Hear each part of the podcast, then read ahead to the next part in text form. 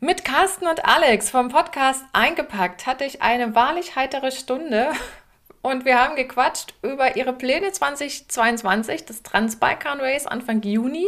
Sie haben verraten, was so ihre Vorgehensweise ist, wenn sie eine Bikepacking-Tour planen. Lieber Zelt oder feste Unterkunft? Welches Werkzeug sollte unterwegs nicht fehlen? Was gehört ins Reisegepäck und wie klappt das mit der Verpflegung? Bin mir sicher, den ein oder anderen Hack wirst du mitnehmen, also bleib am besten dran. Herzlich willkommen zu meinem Podcast Sport trifft Ernährung. Hier bekommst du wertvolle Infos und Praxistipps, die dir dabei helfen, deine Ernährungsstrategie in Form zu bringen. Und zwar so, dass sie zu dir, zu deinem Alltag und natürlich auch zu deinem sportlichen Ziel passt. Und jetzt wünsche ich dir viel Spaß mit dieser Episode. Erstmal herzlich willkommen euch, Carsten und Alex. Ich freue mich total, dass es geklappt hat endlich.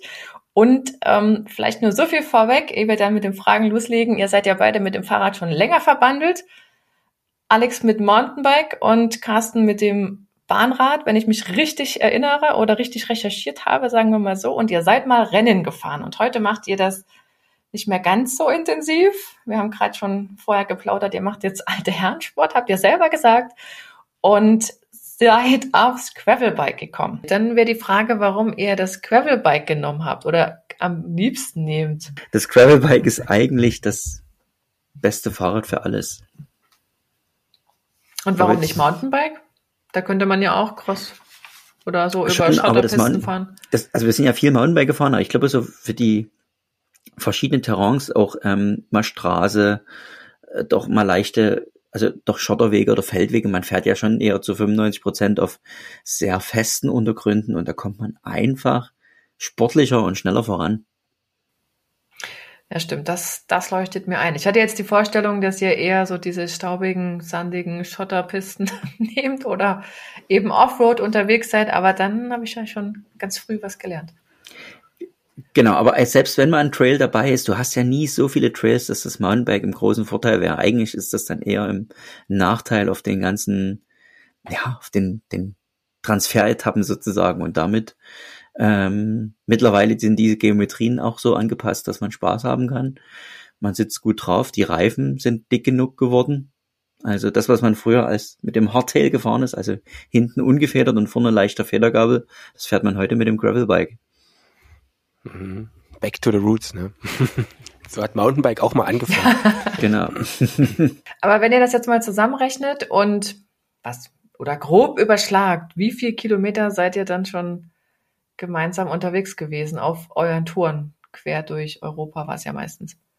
Ungefähr, also waren ja bestimmt ein paar tausend Kilometer, hätte ich jetzt geschätzt. Mhm. Oh, krass. Also, wir haben 2015, oder Alex? 2015 haben wir angefangen mit unserer Tour ans Schwarze Meer, oder? 14 oder 15 haben wir angefangen mit 2000 Kilometern. Dann kann man in einer mhm. Tour. Genau, dann kann man sagen, man haben, wir haben ein bis zwei Touren in dieser Länge ungefähr, manchmal ein bisschen kürzer, pro genau, Jahr gemacht, ne, bis, bis Corona angefangen hat. Dann gab es erstmal eine Pause und dieses Jahr wollen wir mal wieder starten. Genau. Also was waren das in Summe? 15.000 Kilometer? 20.000? Ja, vielleicht nicht ganz so viel, aber nee, weniger. Auf jeden Fall reichlich. Und wie lange seid ihr ungefähr unterwegs? Eine Woche, zwei Wochen, wenn ihr solche Touren macht? Ja, wo wir noch jung waren, waren es zwei Wochen. Jetzt das ist es eher mit Familie ist es nur noch eine Woche. Genau, familiär bedient. fahrt er die 2000 Kilometer in einer Woche sozusagen. Nee, das genau. sind schon kürzer so ist geworden. Das ist eigentlich der Plan. Also, für dieses um das, Jahr. um das abzuschließen, früher war es entspannt und früher war es entspannt und easy zu sagen, komm, wir fahren am Tag 200 Kilometer. Nach in die Jahre gekommen, hat man dann irgendwann entschieden zu sagen, ja, man 150 am Tag reichen eigentlich auch zu für eine entspannte Tour. Und so ist man halt gealtert. ja, aber das ist doch völlig, völlig legitim. Also 150 Kilometer musst du ja auch erstmal fahren. Das klingt immer so wenig. Ja, Für andere ist das ja mega viel. Also du hast ja den ganzen Tag Zeit, ne? Das daher, muss man auch sagen. Das stimmt, das, das stimmt, das stimmt. Das kriegt man schon hin, wenn man sich gut ernährt, Pausen macht, auch mal zwischendurch. Und dann hat man den ganzen Tag Zeit und kann seine 150, 200 Kilometer kriegt man schon hin. Ich könnte mir vorstellen, dass da eine ganze Menge passiert unterwegs. Habt ihr so ein Abenteuer im Kopf oder so ein abenteuerliches Erlebnis, wo ihr sagt, boah, das, das werde ich echt nie vergessen? So eine verrückte hm. Geschichte. Ja, wir hatten schon äh, meistens so bei Grenzübergängen, ne? Grenzübertritten, da gab es immer komische Situationen irgendwie. Also eigentlich immer Grenzen, oder? Also entweder Grenzen, die Grenzen waren, oder auch Grenzen, die keine Grenzen waren. Das waren eigentlich so die verrücktesten Situationen, würde ich behaupten. Genau. Oder? Also bei unserer Warum? letzten Tour, bei unserer letzten Tour durch den Balkan gab es eine Situation, ähm, da sind wir in so einer Zwischenzone zwischen zwei Grenzen falsch abgebogen, sage ich jetzt mal. Und äh, viele, viele Höhenmeter den Berg hochgefahren, um dann ganz oben von den Grenzern nach Serbien angehalten zu werden und gefragt zu werden, wie wir eingereist sind. Und wir konnten da leider nicht so richtig was drauf antworten, weil wir halt eigentlich noch gar nicht eingereist waren in das Land. Und da hat man schon erstmal ein bisschen Bammel, ein bisschen Bedenken, wenn die da bewaffnet vor einen stehen. Aber eigentlich waren es dann im Endeffekt äh, ganz nette Grenzer. ja. Äh, wir hatten auch mal Begegnung mit unnetten Grenzern, das war in Moldawien. Und dort gibt's so eine Separatistenregion im, im, im Osten von Moldawien und dort war mitten auf dem Feld ein Container mit einer Grenze mitten in dem Land. Und die wollten uns nicht reinlassen und haben uns dann irgendwie mit Maschinengewehr umhängt klar gemacht, dass wir doch woanders langfahren sollen oder in die Stadt fahren, um irgendeinen Schein auszufüllen. Was wir dann aber nie gemacht haben. Und wir haben einfach vergessen, das Geld in den Pass zu legen. Dann haben wir im Nachhinein erfahren, wären wir auch durchgekommen. Das war quasi das, das Green Fee. Haben wir vergessen zu zahlen an der Grenze, um da reinzukommen. Nach Transnistrien heißt der Landstrich. Genau, das waren eigentlich so die verrücktesten Grenzerfahrungen, würde ich sagen. Im wahrsten Sinne des Wortes. Ist euch mal was geklaut worden unterwegs? Das sind ja auch immer so große Fragen, die viele haben. Oh mein Gott, äh, was ist, wenn ich mal hier irgendwie wohin muss? Und meine ganzen Sachen, die hängen ja mehr oder weniger am Fahrrad, die sind jetzt sich selber überlassen. Ja, es gibt so Sachen, also uns, also mir ist noch nie was geklaut worden. Alex, dir vermutlich auch nicht. Ich, mir ist es nicht aufgefallen. ähm, es gibt natürlich so Sachen, wo man aufpassen muss. Ne? Also wenn man irgendwo einkaufen geht, dann geht nur einer einkaufen oder man nimmt die Fahrräder mit, so gut es geht, in den Supermarkt mit rein, dass man die im Auge hat. Ähm, ja, darauf sollte man achten. Ne? Also wenn man das Rad mal irgendwo stehen lassen muss, dann ist es ratsam, ein kleines Minischloss mitzuführen ähm, das zumindest so Gelegenheitsdieben die Arbeit erstmal schwer macht. Aber ansonsten ähm, hat man da so eher, wir sagen immer, die German Angst, dass überall könnte irgendwie was passieren, das muss man ablegen und ähm, ja, da ein bisschen entspannt, aber auch mit einer gewissen Aufmerksamkeit so eine Tor angehen. Mir fällt zu dem Thema Klauen und Angst eigentlich nur so ein Spruch aus Albanien ein. Wir sind ja durch Albanien gefahren einmal und hat ein Albaner zu uns gesagt, im tiefsten Ende von Albanien an der kosovarischen Grenze, weil wir konnten unsere Fahrräder dort nicht ins Hotel mit reinnehmen und die mussten irgendwie draußen stehen bleiben und wir sollten dort schlafen, in, in der Mitten in, in Albanien. Und, und, und da habe ich gesagt, das geht nicht, die klauen doch. dann habe ich gesagt, hier klaut keiner. Die, die, die Albaner, die klauen, die sind bei euch und in Albanien. Das war so ja, aber das stimmt, dass das dann, das dann so hart, aushalten zu müssen mit der Gewohnheit, die man gelernt hat, das ist schon gar nicht so einfach, stelle ich mir so also vor. Aber du hart, hast aber es war so, die Fahrräder standen so gefühlt direkt unangeschlossen. Wir hatten kein Schloss ah. mit niemand. Standen quasi die ganze Nacht vor der Tür und es ist nichts passiert. Ne? Mhm. Aber auf der anderen Seite auch eine coole Erfahrung. Ne? Das ist so dieses Vertrauen lernen. Man muss es ja erstmal erfahren, dass es funktioniert, damit man das so Schritt für Schritt lernen kann. Aber mhm. du hast ein Stichwort genannt, Hotel. Habt ihr immer in Hotels oder festen Unterkünften gepennt oder habt ihr auch manchmal Zelt dabei gehabt oder seid ihr dann irgendwo privat untergekommen, spontan? Oder also, war das eine Mischung? Kann ja auch sein. Man muss ja sagen, wenn wir so eine Reise machen. aufregend vor, wenn man dann so einen Plan macht. Hm, also man muss ja sagen, wenn wir so eine Reisen mhm. machen, dann genießen wir das extrem, auch mit den Leuten in Kontakt zu kommen.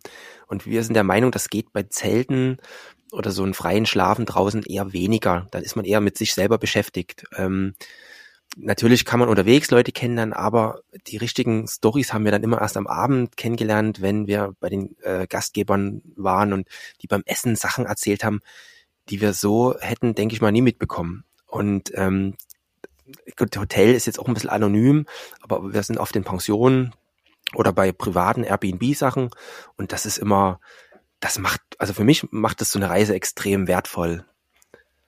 Ne?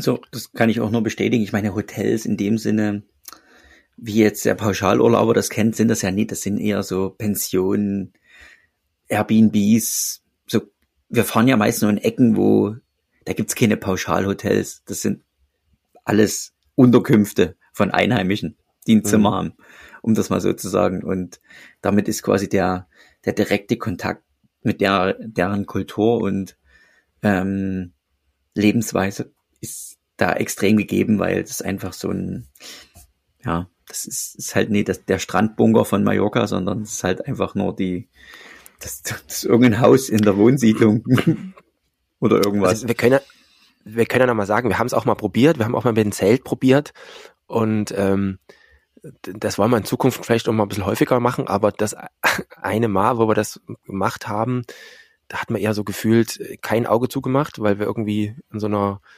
äh, Wildautobahn geschlafen haben und da gingen dauernd irgendwelche Tiere an uns vorbei und, und wir wussten jetzt nicht so richtig, was ist da draußen los? Und das war ein ziemlich unangenehmes Gefühl. Sicherlich haben wir uns da irgendwie über Igel oder so aufgeregt und die größer gemacht, als es dann im Endeffekt war. Ähm, genau, ich habe gerade gesagt, also das, das Schöne am Hotel ist einfach, oder an der Unterkunft ist, man kann es darauf verlassen, dass früher Abend was zu essen gibt und du musst nie dein ganzes Essen mit dir rumschleppen und deine Bialetti und das ganze Zeug. Ich weiß mhm. noch, Carsten, wo wir das erste Mal nach Rumänien gefahren sind, hatten wir eine Bialetti und einen Gaskocher mit, warum auch immer. Falls wir irgendwie mal Hunger kriegen unterwegs. Ich glaube, den haben wir von Dresden bis nach das Warna in Bulgarien in der Packtasche gehabt. Ja, das war nee, so. Einmal haben wir den genutzt, mitgenommen und nie ausgepackt. Doch, einmal haben wir den genutzt, in der Nähe von so einem Atomkraftwerk, mit Blick auf Atomkraftwerk, das weiß ich noch. Da haben wir den mal äh, ausgepackt. Also wir müssen jetzt mal einen Espresso trinken. Das, sonst, sonst haben wir den wirklich umsonst mitgeschleppt. Und da haben genau. wir dann einmal Kaffee getrunken und dann haben wir wieder eingepackt und nie wieder ausgepackt. Aber sicherlich, wir sind jetzt kein äh, gutes Beispiel für die perfekten Bikepacker, die jetzt wirklich autark irgendwie unterwegs sind, sondern wie gesagt, wir genießen das, wir genießen auch, wenn es dann Essen gibt, es gibt lokale Spezialitäten. Wenn ich das Essen selber besorge, was ist das dann? Dann sind es meistens Nudeln oder irgendwelche Sachen, die schnell gekocht werden können. Und ähm, okay, man könnte vielleicht mittags irgendwie lokale Spezialitäten bekommen, aber was wir schon äh, ge gekocht bekommen haben von den, von den Gastgebern. Das war Wahnsinn. Also in Ungarn, war das in Ungarn? Dieses riesige Kassler Brot, was uns da aufgetischt wurde, was so groß war wie, war wie der ganze Alex. Also das sind so, das hätten wir nie, das, das hätte es sicherlich auch nie in einem Restaurant dort gegeben, weil das war so eine, ja, so eine lokale Spezialität der, der Einwohner, der Gastgeber, so gefühlt. Aber die mhm. wussten ja nicht, dass ihr kommt. Oder mhm. habt ihr euch richtig? Also ich, ich habe jetzt nur so parallel mitgedacht. Ähm, ich stelle mir das so vor, dass ihr das dann immer so mehr oder weniger spontan gesucht habt oder wussten die vorher, dass ihr dann kommt? Wie funktioniert das? Äh, nee, die wissen schon, dass wir kommen. Also wir buchen es entweder am Vorabend ah, oder okay. eine Woche vorher. Ähm, also wenn, wenn wir, wenn wir los, äh, wenn wir losfahren auf Tour, dann ähm, melden wir uns schon an und wir sagen auch, okay, könnt ihr uns was zum Abendbrot machen, könnt ihr uns was zum Frühstück hinstellen. Und meistens auch mit der Ansage, gern was Regionales. Mhm. Ist ja auch für die das Einfachste. Mhm. Und, es hat, und da haben wir so leckere Sachen schon. Weißt genau. du noch? Das hat durchgehend geklappt, ne? Die Lamm, die, die Lammpfanne oder was wir da mal bekommen haben. Ja, dieser Lammbraten in, in Albanien, der war doch der Wahnsinn, oder? Wo dieser, ich habe den Namen leider vergessen. Der hatte so einen lustigen Namen. Dieser es war so ein Typ in einer in albanischen Gebirge in irgendeiner Holzhütte, wie ein Blockhaus, und der hat uns einfach mal ein ganzes Lamm in den Ofen geschoben. Mit Reis hm. dazu. Das war Wahnsinn. Und zum Frühstück gab's, das ist ernährungstechnisch auch interessant. Da gab es Schafskäse in Butter Milch warm gemacht oder, oder gebraten. Ach so. Und dazu gab es Weißbrot. Das weiß ich auch noch. Es gab einfach nur Schafskäse in so einer riesigen Öllage oder Butter. Das war in Öl. Das war so Schafskäse, so gebröckelt in Öl warm gemacht. Und dazu gab es Weißbrot. Das war das Frühstück. Ja, funktioniert auch. Also wenn du jetzt sagst, du hast, du musst, halt, brauchst du ein bisschen mehr Weißbrot. Ne? Da hast du Kohlenhydrate, Fett, Eiweiß, nicht so viel Öl. Das liegt dann länger im Magen-Darm-Trakt. Aber so an sich ist halt dann immer die Frage, ne, wovon kann ich wie viel nehmen? Aber hast ja keine Wahl an der Stelle. Nee, das stimmt. Aber man, das war irgendwie, man hat das Weißbrot nur genommen, um zu ditchen. Ich glaube, so viel Weißbrot ist da nie gelandet. Man hat sich gefühlt eigentlich im Bauch voll gebröcklichen Schafskäse gehauen. Aber habt ihr, habt ihr auch schon mal so ein Essen stehen lassen, wo ihr gesagt habt, boah, nee, da kommen wir echt nicht ran, das ist so ganz undefinierbar? Ist euch das schon mal passiert? Na, wir sind schon immer experimentierfreundlich oder Nee, da bin freudig. ich auch echt so ein Allesfresser, ne? Also obwohl, es da ja auch so, obwohl es da ja auch so einen Spruch gibt, ne, der Hunger treibt's rein. Wenn du den ganzen Tag unterwegs gewesen bist, dann nimmst du wahrscheinlich auch wirklich, was dir vor die Nase kommt, oder? Kann man das so sagen? Also, ich kann mich an nichts erinnern, was richtig scheiße war. Also es war vielleicht alles irgendwie manchmal zu, zu versalzen oder ungesalzen, aber ansonsten, ich würde sagen, tendenziell eher gewürzsparender, was jetzt aber auch nicht schlimm ist, aber ansonsten gab es glaube ich noch nie was, was nie geschmeckt hat. Und hat euch jemand, oder es gibt ja auch, ne, in bestimmten Ländern ist ja auch dieses Thema noch ein Schnaps hier und noch ein Schnaps da. Wurde euch sowas dann auch mal gereicht? Und wo man dann auch sagen kann, naja, die sind so gastfreundlich, da können wir jetzt nicht ablehnen? in, unserem, in, unserer Lieblings, in, in, unserer Lieblingsreiseregion im Balkan, da gehört natürlich so ein Schnaps immer mit dazu und ähm, da gab es immer, fast auf jeder Reise gab es Begegnungen, mehr oder weniger schlimme. Also das Beste war, ich werde es nie vergessen, Carsten, Mazedonien, Oritzsee, wir kommen an bei Thomas und seiner Familie in so einem Ferienhaus, was irgendwie eigentlich noch nie offen hatte, weil es war schweinekalt. Und die standen halt, es war in so einem See mit so einem Kiesstrand, eigentlich total idyllisch, die Sonne ging unter mit so einem Bootsteg. Und die standen halt, die Gastgeber standen da mit einer Plastikflasche, so eine Plastikwasserflasche. Und die haben so rumgereicht und jeder sollte mal nippen. Und das war ja Schnaps. Genau. War quasi einfach zur Begrüßung, musste jeder mal an der Plastikflasche nippen. Ja, zu heutigen Zeiten gar nicht mehr so denkbar, ne? Und nee. dann ging das ja, das ging ja abends noch weiter. Weißt du noch? Ja. Dann mussten wir, mussten wir von dem Haus hochsteigen, in ein höher gelegenes Haus. Genau. Und dann gab es Abendbrotessen. Und in der Garage. Und dann gab es doch diese Krüge, die da rumgereicht wurden, ne? Und genau. wir dachten, und das Abendbrot wurde erst serviert, wenn der Krug mit Schnaps leer war. Weil das Tradition ist in Mazedonien. Also, der, der Abend ging, ging böse zu Ende. Und man ähm, muss dazu sagen, zwei unserer Begleiter konnten den nächsten Tag nicht mehr weiterreisen. die mussten eine Alternativroute finden. Ja, das war wirklich harte. Aber ja, man muss es nie übertreiben, aber wie gesagt, in den Balk Balkanländern zählt das natürlich auch ein bisschen unter Nett und Freundlichkeit dazu, wenn ja. dass man da mittrinkt. Das ist ja im Grunde auch schon wie so eine Art Abenteuer rund um das Thema ja. Essen und Trinken letzten Endes.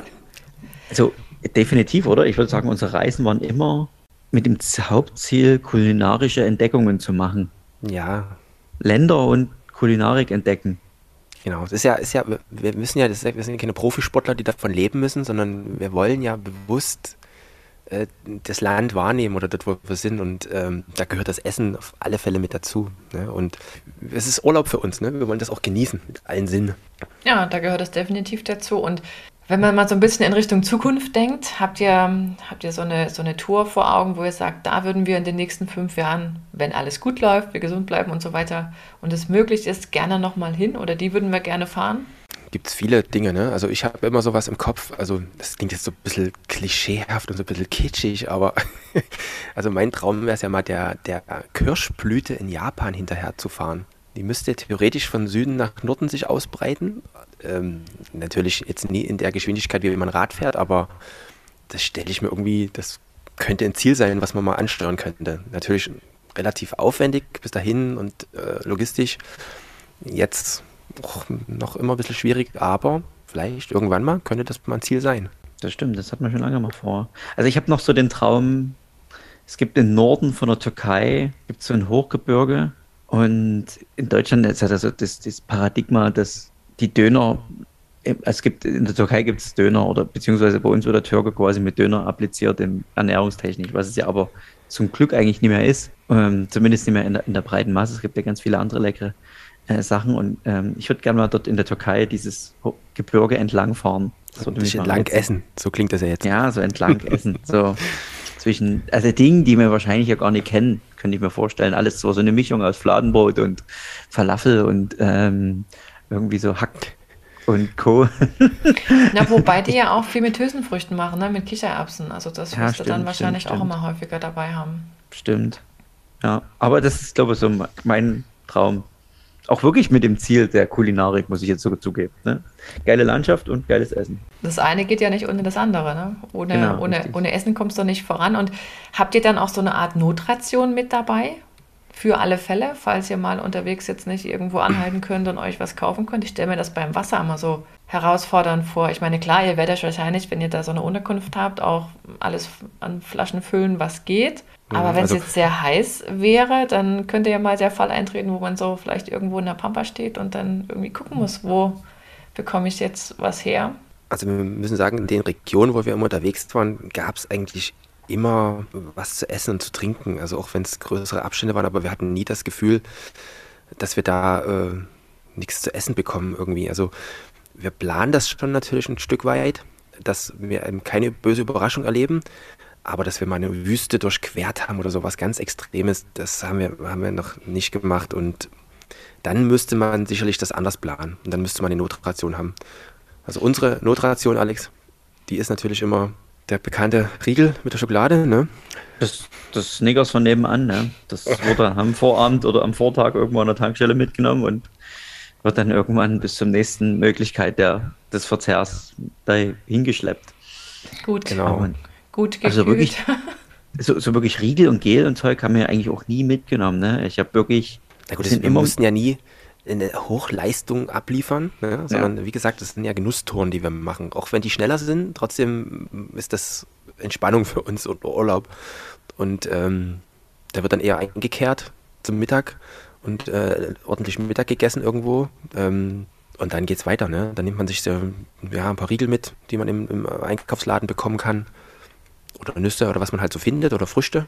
Und dann geht das weiter. Also da muss man jetzt nicht irgendwie auf äh, Energiegel und Energieriegel fahren, weil die gibt es eh nie vor Ort. Und mitschleppen hätte ich jetzt keine Lust, die Dinger irgendwie mit zu transportieren. Nee, das kann ich mir auch nicht gut vorstellen, wenn ihr dann wirklich wochenlang oder zumindest mehrere Tage, jetzt wollt ihr nur noch eine Woche fahren, aber wenn ihr zumindest ein paar Tage am Stück unterwegs seid, dann auch alles von zu Hause schlimmstenfalls mitzuschleppen, das stelle ich mir auch irgendwie schwierig vor. Außerdem, wenn ihr die Möglichkeit habt, Mittag zu essen oder mal eine Pause zu machen, dann ist das ja auch wesentlich entspannter. Problematisch ja. ist ja nur, wenn du irgendwie nicht anhalten kannst. Und mhm. also ich muss auch in der Angst nehmen, die vielleicht viele haben, egal wo in Europa man ist, es gibt überall in regelmäßigen Abständen echt Dinge zum Einkaufen. Das ist egal, ob das im tiefsten Albanien, in Moldawien, in Ukraine, in, also gut, jetzt ist eine andere Situation dort, aber ähm, also egal wo wir waren, du konntest immer in regelmäßigen Abständen Möglichkeiten, Dinge zu kaufen.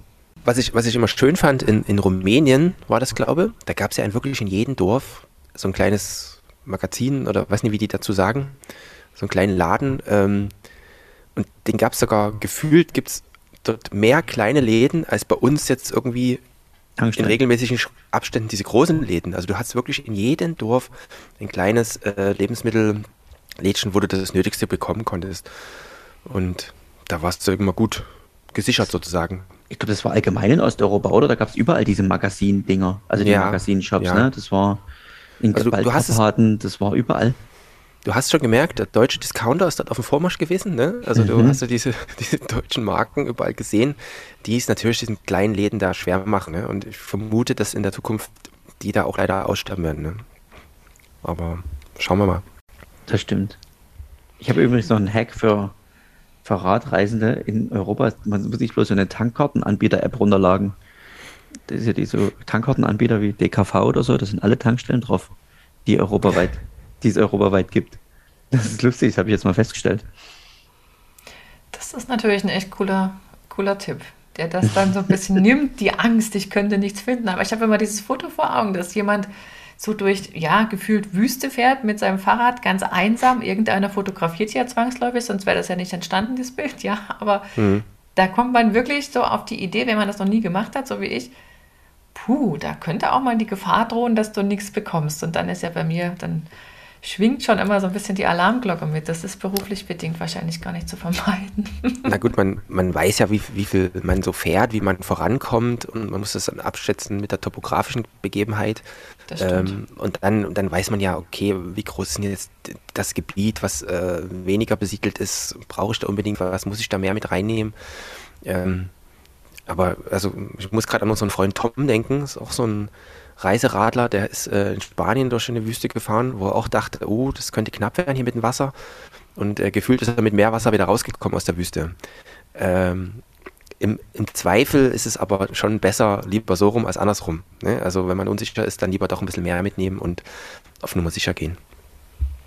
Okay, aber mehr mitnehmen war schon ein schönes Stichwort. Wenn ihr jetzt euch vorbereitet, dann nehmt ihr auch so ein bisschen Gepäck mit.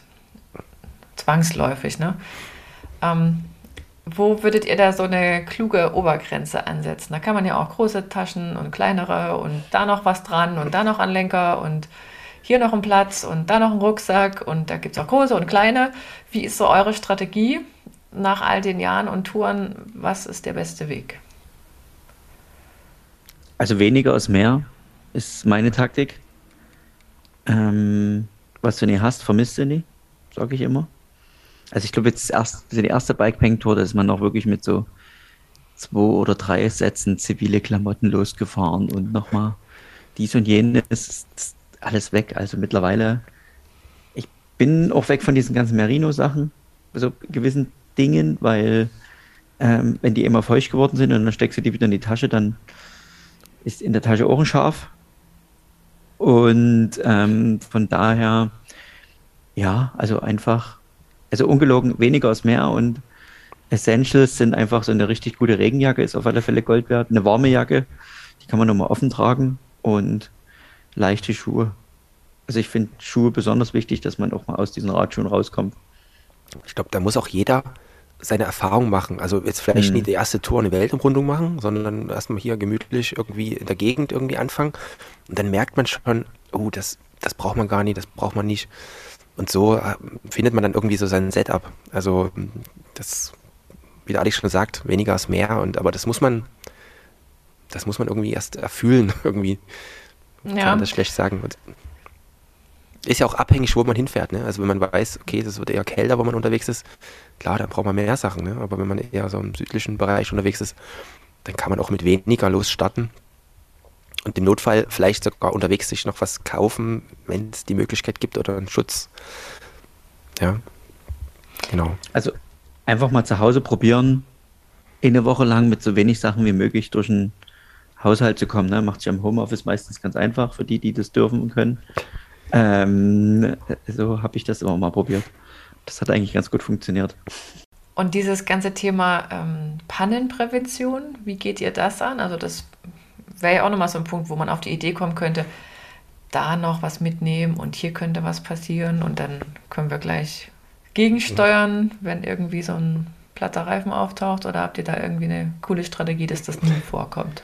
Ich muss gerade an die Geschichte denken, wo wir äh, auf unserer Letz in der letzten Tour unterwegs waren und wir kommen das erste Mal richtig ins Gelände rein und sofort habe ich einen Plattenreifen. Und ähm, normalerweise haben wir immer so Flickzeug mit. Also wir fahren die Reifen ohne Schläuche. Das nennt sich Tubeless. Das ist eine Dichtmilch im Reifen. Der, die Dichtmilch schließt kleine Löcher. In dem Fall war das aber so, dass das Loch so groß war, dass das, die Dichtmilch das Loch nicht schließen konnte. Und normalerweise hat man das, gibt es so kleine, ja, wie Flicken, die man da machen kann, aber das hat alles irgendwie nicht funktioniert. Oder ich glaube, da hat man auch diese Flicken gar nicht mit. Ähm, da gibt es dann immer so Tricks, die man machen kann. Man kann zum Beispiel die Löcher mit äh, äh, Papier verschließen, was man vorher von so einem Energieriegel irgendwo nehmen könnte, den man vorher gegessen hat. Und auch, äh, wenn das nicht möglich ist, es gibt oft die Möglichkeit, auch äh, unterwegs auch Materialien zu besorgen oder Ersatzzeug zu besorgen. Also dort in dem Fall, der Reifen war auch wirklich durch. Und wir hatten dann in so einem, wo war ich, weiß gar nicht, in welchem In Montenegro Land, war das. Ja, oder hinter Montenegro irgendwie. Und irgendwann gab es dann die Möglichkeit, ah nee, ich bin relativ lange mit den kaputten Reifen gefahren und dann in, in, in, in einem Dorf, in einem anderen Land äh, oder einer größeren Stadt gab es dann irgendwo einen Radhändler, der hatte dann noch einen Reifen für mich. Also da muss man dann vielleicht auch ein bisschen ja, Alternativen in Betracht ziehen. Das ist dann nicht der super High-End-Reifen, den man dann bekommt. Aber man kann die Tor weiterfahren, das ist erstmal wichtiger. Ja, aber nichtsdestotrotz, eine gewisse Grundausstattung an, an Reparaturset sollte man schon mitnehmen. Ja, also das das Wichtigste, äh, Schläuche, äh, vielleicht auch eine Ersatzspeicher, wenn man sich damit auskennt, wie man den Laufrad zentrieren kann. Ähm, natürlich, wenn die Kette, Kette reißt in, in Nietstift, wenn man die Kette äh, wieder ganz machen kann äh, Kabelbinder, wenn mal irgendwas abgegangen ist, Klebeband, also so, so eine Minimalausstattung, dass man die meisten ähm, Schäden selber beheben kann. Okay. Das stimmt. Kommen wir mal zu dem, was ihr dieses Jahr geplant habt. Erzählt mal kurz von, von eurer Tour Anfang Juni. Also wir haben vor, ein, unsere erste Ultradistanz zurückzulegen. Also das ist im Radfahrjargon quasi ähm, 1300 Kilometer über den Balkan von Slowenien nach Montenegro, immer entlang quasi der Küste im Hinterland. Ähm, und das halt so schnell wie möglich. genau, diesmal wollen wir nicht als Tour das fahren, sondern wir wollen das in einem gewissen Rennmodus fahren. Ähm, man muss auch dazu sagen, also man kann sich das selbst einteilen. Also es ist als Rennen ausgeschrieben, aber äh, es, ja, man hat eine gewisse Grundzeit, die man, wo man das schaffen muss, dieses Rennen, dieses Transbalkan-Race. Aber man kann sich auch auf eine gewisse Art und Weise Zeit lassen. Ja. Das muss jeder selbst gestalten. Und insgesamt sind es 28.000 Höhenmeter, also es ist auch wirklich ein bisschen knackig über die 1300 Kilometer. Und ähm, am 3. Juni startet es. Wir schauen mal, ob wir das irgendwie überstehen, ob wir uns in die Haare kriegen äh, oder ob wir das nie wieder machen wollen danach. Müssen wir mal schauen. Vielleicht machen wir auch unsere eigene Genuss dort raus. Ist ja okay. Man, man, muss ja sagen, wir, wir haben zusammen einen Podcast, einen Eingepackt-Podcast und da reden wir immer über solche Events. Und man muss ehrlich sagen, das ist jetzt geheim, ne? Wir sind noch nie so ein, so ein Ultra-Cycling-Race-Event gefahren. Äh, wir sind früher in unserer Jugend oder unseren jüngeren Jahren Rennen gefahren, wie wir beim Eingangs schon mal erwähnt haben, also Mountainbike-Rennen, Rennradrennen, auf der Radrennbahn, aber so eine langen Distanzen, das haben wir noch nie gemacht und das ist dieses Jahr wirklich ähm, ein Versuch, ob wir das durchstehen, ob wir das schaffen und wie es uns ergeht. Ja? Und da berichten wir auch gerade in unserem Podcast drüber, ähm, die Schritte dahin. Mal schauen, also wer sehen will, wie, uns, wie es uns da ergeht, da kann da gerne mal reinhören. Auf jeden Fall spannend, die Vorbereitung mitzuerleben, weil das ja doch nochmal trainingstechnisch mehr in Richtung auch ausreichend Grundlage sicherlich geht, aber das seid ihr bestens gebrieft aus eurer Früherfahrung. Wenn man nicht gerade krank war, wie wir jetzt die letzten Wochen, also ähm, das ist wirklich eine Herausforderung, gerade mit Familie, Job. Ähm, das ist nie ohne, ne? Das muss man wirklich mhm. ähm, gestehen, dass das wirklich ein, ein kleiner Kampf ist, dass man das alles gut organisiert bekommt und immer gesund bleibt. Weil die Leute, die man meistens so sieht in unserer Social Media Bubble, die sind irgendwie so Halbprofis oder haben keine Familie und die reißen das dann runter. Ähm, aber das ist nicht die Wirklichkeit. Und ich glaube, dafür sind wir auch ein bisschen angetreten, um zu zeigen, wie die Wirklichkeit aussieht. Ja. Definitiv. Ja, das gehört dann auch dazu erzählt, ne? unter welchen erschwerten Bedingungen ihr das praktisch gewuppt habt. Genau. Eine Frage ist mir noch eingefallen. Wenn ihr jetzt so eine Reise geplant habt, dann müsst ihr irgendwann wieder zurück. Entweder mit dem Flugzeug oder mit der Bahn oder irgendwie geht es ja dann wieder Richtung Heimat, es sei denn, ihr macht erst einen weiten Satz mit der Bahn oder mit dem Flugzeug und fahrt dann zurück. Habt ihr da so einen Puffer eingeplant? Nach dem Motto, falls irgendeine Panne passiert? Oder wird man dann unruhig, wenn man merkt, oh, wir hängen, wir hängen, wir hängen, wir müssten schneller fahren, weil wir haben ja da irgendwas eingebüßt an Zeit? Nee, bisher noch nie. Also nie ein Puffer. Ähm, aber es gibt immer noch eine B-Route. Ja, okay, das ist natürlich doch ein spannender Punkt. Ja. Ähm, also es gibt immer noch eine, noch eine, eine Alternativroute, die unter Umständen einen Tag einsparen würde. Das hatte bis jetzt jede Tour eigentlich. Ja, oder irgendwelche Abkürzungen, die vielleicht jetzt genau. nicht unbedingt durchs krasse Gebirge führen, wo man dann genau. muss man halt Bundesstraße fahren, irgendwie ist aber halt schneller, kommt man voran. Genau. Also ja, gab ja schon Situationen, wo es ging einem schlecht. oder dieser Grenzübertritt hat nicht so funktioniert, wie wir uns das vorgestellt haben. Und, dann muss man halt schnell ähm, Alternativen finden und dann gibt es eigentlich, hat es bisher immer eine B-Route gefunden, die dann diese, diese, das Hindernis sozusagen überwunden hat oder ausgeglichen hat. Sozusagen der indirekte Puffer. Genau, mhm. genau. Das noch, das noch hinzukriegen. Aber auf jeden Fall klingt das echt sehr spannend, nach vielen, vielen Abenteuern. Und wenn ihr jetzt so drei Tipps hättet abschließend vielleicht für die, die sagen, ach, wir wollen das gerne auch mal machen, so, wenn ihr alles zusammennehmt, ähm, Planung, was nehme ich mit, ähm, wo esse ich, wo schlafe ich, was wäre dann bei euch im Prinzip so das, wo ihr sagt, da muss man dran denken? Das geben wir mit als Tipp. Einfach machen. das ist natürlich das eine, das, haben, das hätte man ja schon entschieden, ne? das einfach machen und dann gucken, was passiert. Also, ich glaube, also der größte, also den Tipp, den ich geben würde, ist schon vielleicht mit einer Planung losfahren, einer guten Planung, vielleicht auch ein kleines, eine kleine Herausforderung sich stellen, um zu gucken, ob man die schafft. Ähm, und dann danach abzuschätzen, okay, war das jetzt einfach für mich oder war das jetzt schon extended, um dann zu sagen, okay, ich schalte lieber einen Gang runter oder schalte einen Gang hoch. So haben wir es eigentlich gemacht. Also wir haben, glaube ich, extrem angefangen und haben festgestellt, boah, muss man jetzt nicht nochmal machen. Ähm, und haben dann eher gesagt, komm, wir schalten den Gang runter und genießen mehr. Oder man fängt es halt auch andersrum an und genießt mehr und sagt dann, okay, jetzt gehe ich eher in die sportliche Richtung. Und mhm. ich man glaube, muss sich erstmal finden, ne? Genau, dass man sich erstmal findet und dann, und dann wächst man mit seiner Herausforderung. Das ist eigentlich das Thema. Also es ist einfach und Von mir noch ein Tipp vielleicht, also die Planung ist das A und O, das ist wichtig, aber man muss dann auch so locker bleiben, wenn das mal nicht so läuft, wie man sich das denkt, dass man locker so eine Alternativmöglichkeit sich offen lässt. Ne? Also wie, wie wir gerade gesagt haben, okay, es gibt dann immer noch eine Route B, die Sachen verkürzt oder was einfach macht oder ja, wenn es immer nicht so gut geht, ja, vielleicht nicht über den nächsten höchsten Berg zu fahren. Genau. Das ist eigentlich so die und halt immer Spaß bei der Sache. Also nicht sich erzwingen und sagen, wenn der das gemacht hat, muss ich das jetzt auch machen, sondern einfach, das, ich entdecke jedes Mal hinter der Haustür neue Sachen, wo ich mir denke, krass, und äh, man muss auch nie um die ganze Welt reisen, um ein Abenteuer zu erleben. Das, das ist, ist eigentlich ein, auch ein wichtiger Tipp. Ein wichtiger Tipp und ein schönes Schlusswort, hätte ich schon fast gesagt. Herzlichen Dank und im Zweifel bis zum nächsten Mal. Genau, bis zum nächsten Mal. Ciao.